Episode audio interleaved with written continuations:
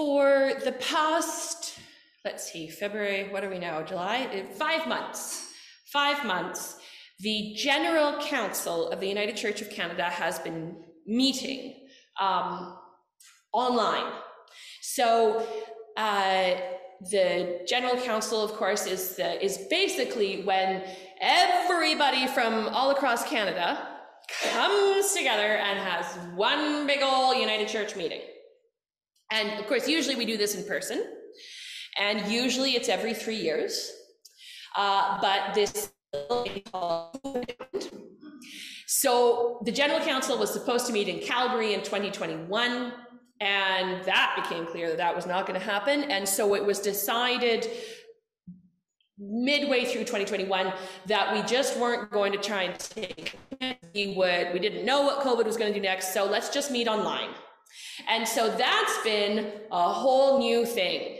I mean you you think about how much learning we all had to do on zoom when the pandemic first started and and you know the beginnings of meetings whether it was church or an auxiliary board or some other association or just getting together with family and how much oh your mic isn't on you know oh you're muted no no try again no it's the other button other button you know and oh your camera's gone um, and now you multiply that by a few hundred across with people across Canada.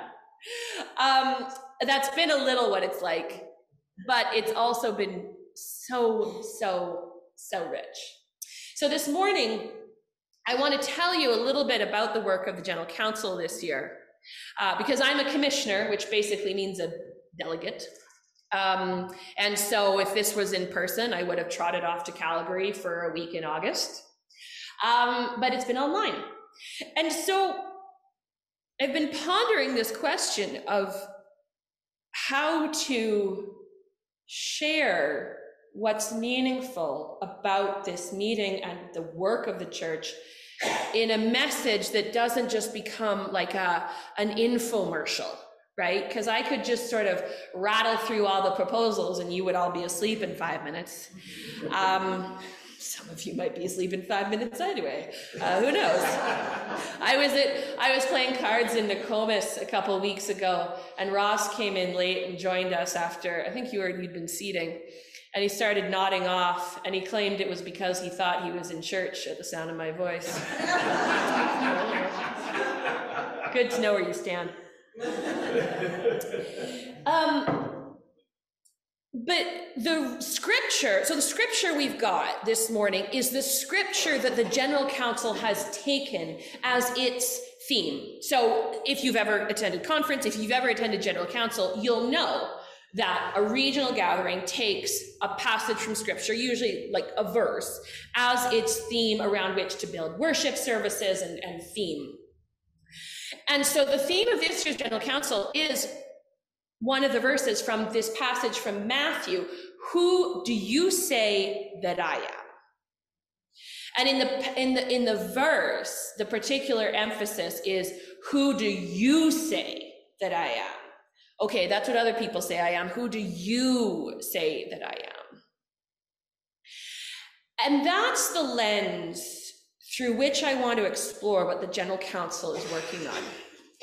So, it's so easy as human beings to make assumptions and projections and build stories about what those people over there are doing.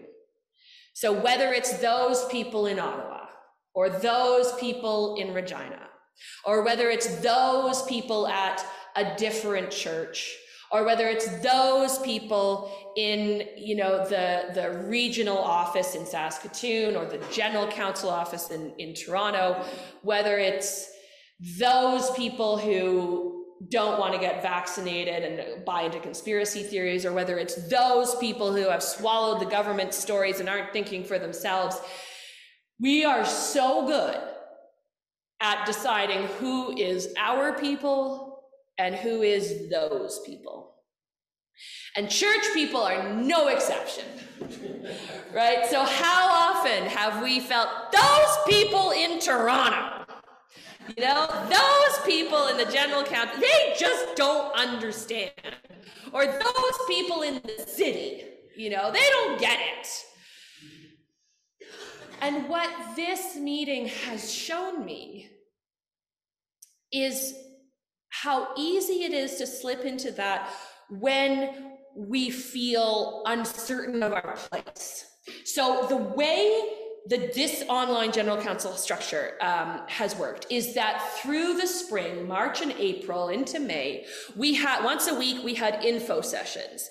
So we had this, you know, this huge list of proposals that various regions have brought to the general council, and every week we'd have a clump of them together, and we would have the chance to ask questions. Of course, this is assuming that we read them beforehand. Uh, and um, we would have a chance to hear from the people who brought the proposal forward and why they wanted to do it. And it was so easy to watch myself slip into that those people place, you know, and like I didn't know who these people were. I didn't know if I liked them or not. I didn't know if I agreed with their theology, you know? And so so I would um not uh, a few times be quietly texting snarky comments to some of my colleagues who were also watching this going so when i was just sort of one of a multitude you know when it was just this experience of getting so much information and drinking from a fire hose and not really feeling like I had relationship to the people presenting, not feeling like um, I knew where this was coming from, not fully feeling I had the background entirely. Um, it was really easy to retreat to that place of fear and and defensiveness and assumption and projection and um, I don't like the way he did his hair, so I don't think I agree with his proposal. But then the next round of meetings of general council was this past month in June. And that was a couple weeks ago and when you had the UCW service. And that was amazing. And it was so different because we were in these small groups, about 12 people, and people from all across the country, right? So in my, and we met with the same small group for four days and we discussed these proposals. And we had people in my group, like uh, one was in Victoria and one was in, uh, so, oh, she was somewhere in Nova Scotia and I can't remember where. Sorry, I don't think it was Halifax. Um, but, uh, you know, the span of the entire country represented in this small group. And we had people of different ages. We had people, most of us were clergy of some form or another, but we had some lay people. Um, and it was it, it was it was so rich it was so meaningful because we were building relationship right i was with this same group and i got to know them and i got to hear their voices over a few days and uh, friends i was just so moved by the thoughtfulness of these people, by the deep care they have for the church and the world, for justice and for God's people. And these were people who um, brought up excellent points about some of the the the, the uh, proposals. You know, people weren't. We're, so, uh, and I am so included in this camp. We are so prone to, you know, talking for the sake of hearing our own voices. Um, you know, I have done I've done that in my life. Surprise, surprise. And um, and so the you, you, know, but then the thoughtfulness with which the I like the, my fellow extroverts would say, "Hey, we haven't heard from so and so for a while." Space for them, and um, you know, and and it was deeply. It, it felt like very and I felt so grateful to be part of it.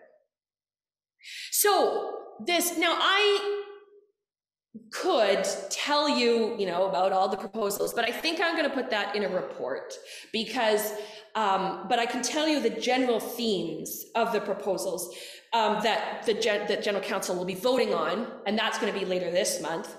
Um, there's a whole bunch about leadership in the church. So things like supporting clergy, um, clergy education, uh, HR questions, and is the new structure of the United Church working, right? So 2019, we restructured the church, presbyteries were gone, uh, and then COVID hit. So have we had a chance to figure out if this is working? Not sure.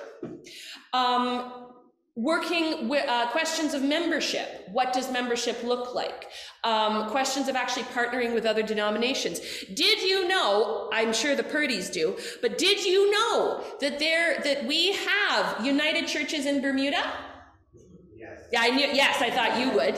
Yes, yes. So there are United Church congregations in Bermuda. So it's a standing joke that ministry personnel want those congregations. But that's because there is a Methodist church that, that, of course, part of the United Church's formation was the Methodist Church of Canada. And in 1925, the Methodist Church of Canada had a relationship with the Methodist Church of Bermuda. So they're kind of under our wing, even though they don't, I don't think they call themselves the United Church of Canada. But organizationally, they work with us. Um, there are big justice questions about, you know, Palestine and Israel and, and how, and, and bigger questions about how do we make decisions about where we stand on particular issues. Um, questions about, um, uh, church polity and structure. So not always the most glamorous stuff, but important stuff for living out the life of the church. Um, there's a huge array of questions that we're looking at. And among them is a question about how to better support the rural churches, because there is a recognition that we need support, that many rural churches can't uh, afford or attract um, full time ministers. So, how do we make sure that congregations stay uh, connected to people throughout Canada? Because we are the United Church of Canada, not of the cities of Canada. And so this question, this, this experience of fearing the other, judging the other, and then versus the richness and the, the calm and the groundedness of feeling connected, being in relationship with people in my small group for discussion. And that takes me back to this central, this, this theme.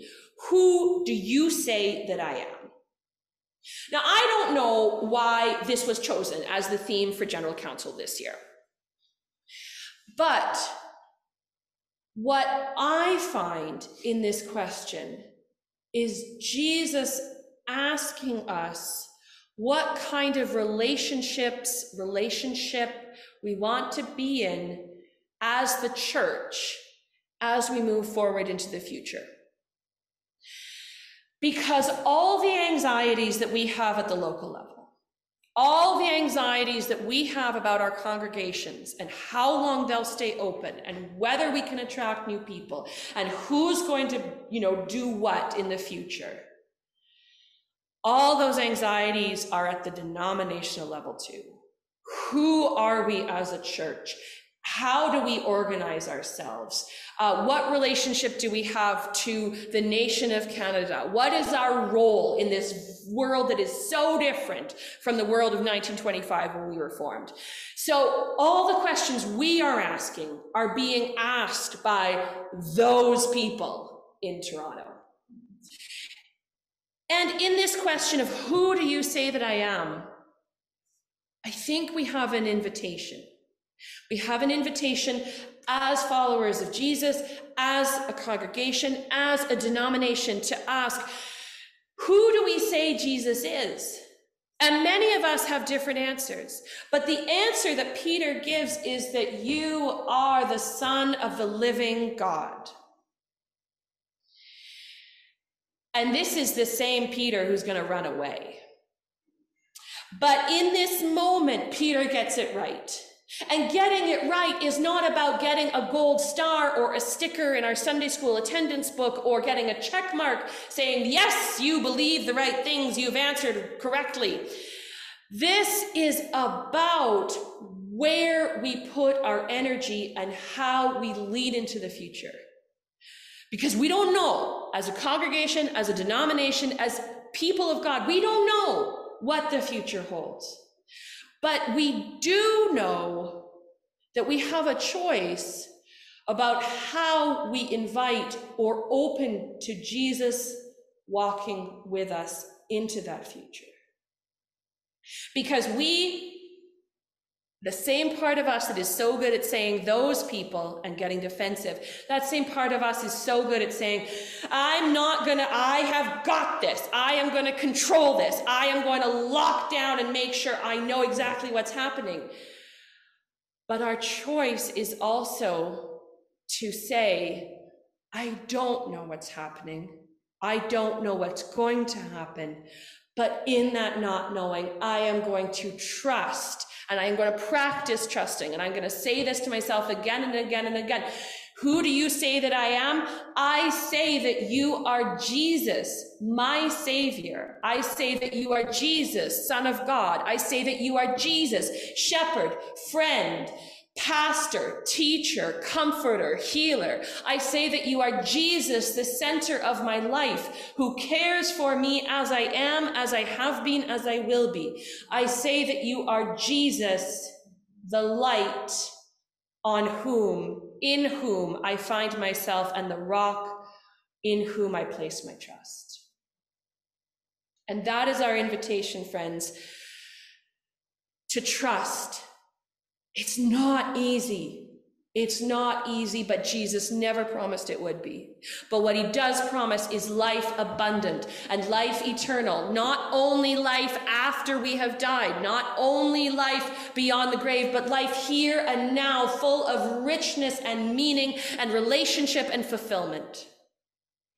That is the invitation before us this morning, friend. Us as congregation, us as people, us as denomination. So let's do it together. Let's lean in. Let's take one baby step at a time. And let's hold one another in that trust and in that.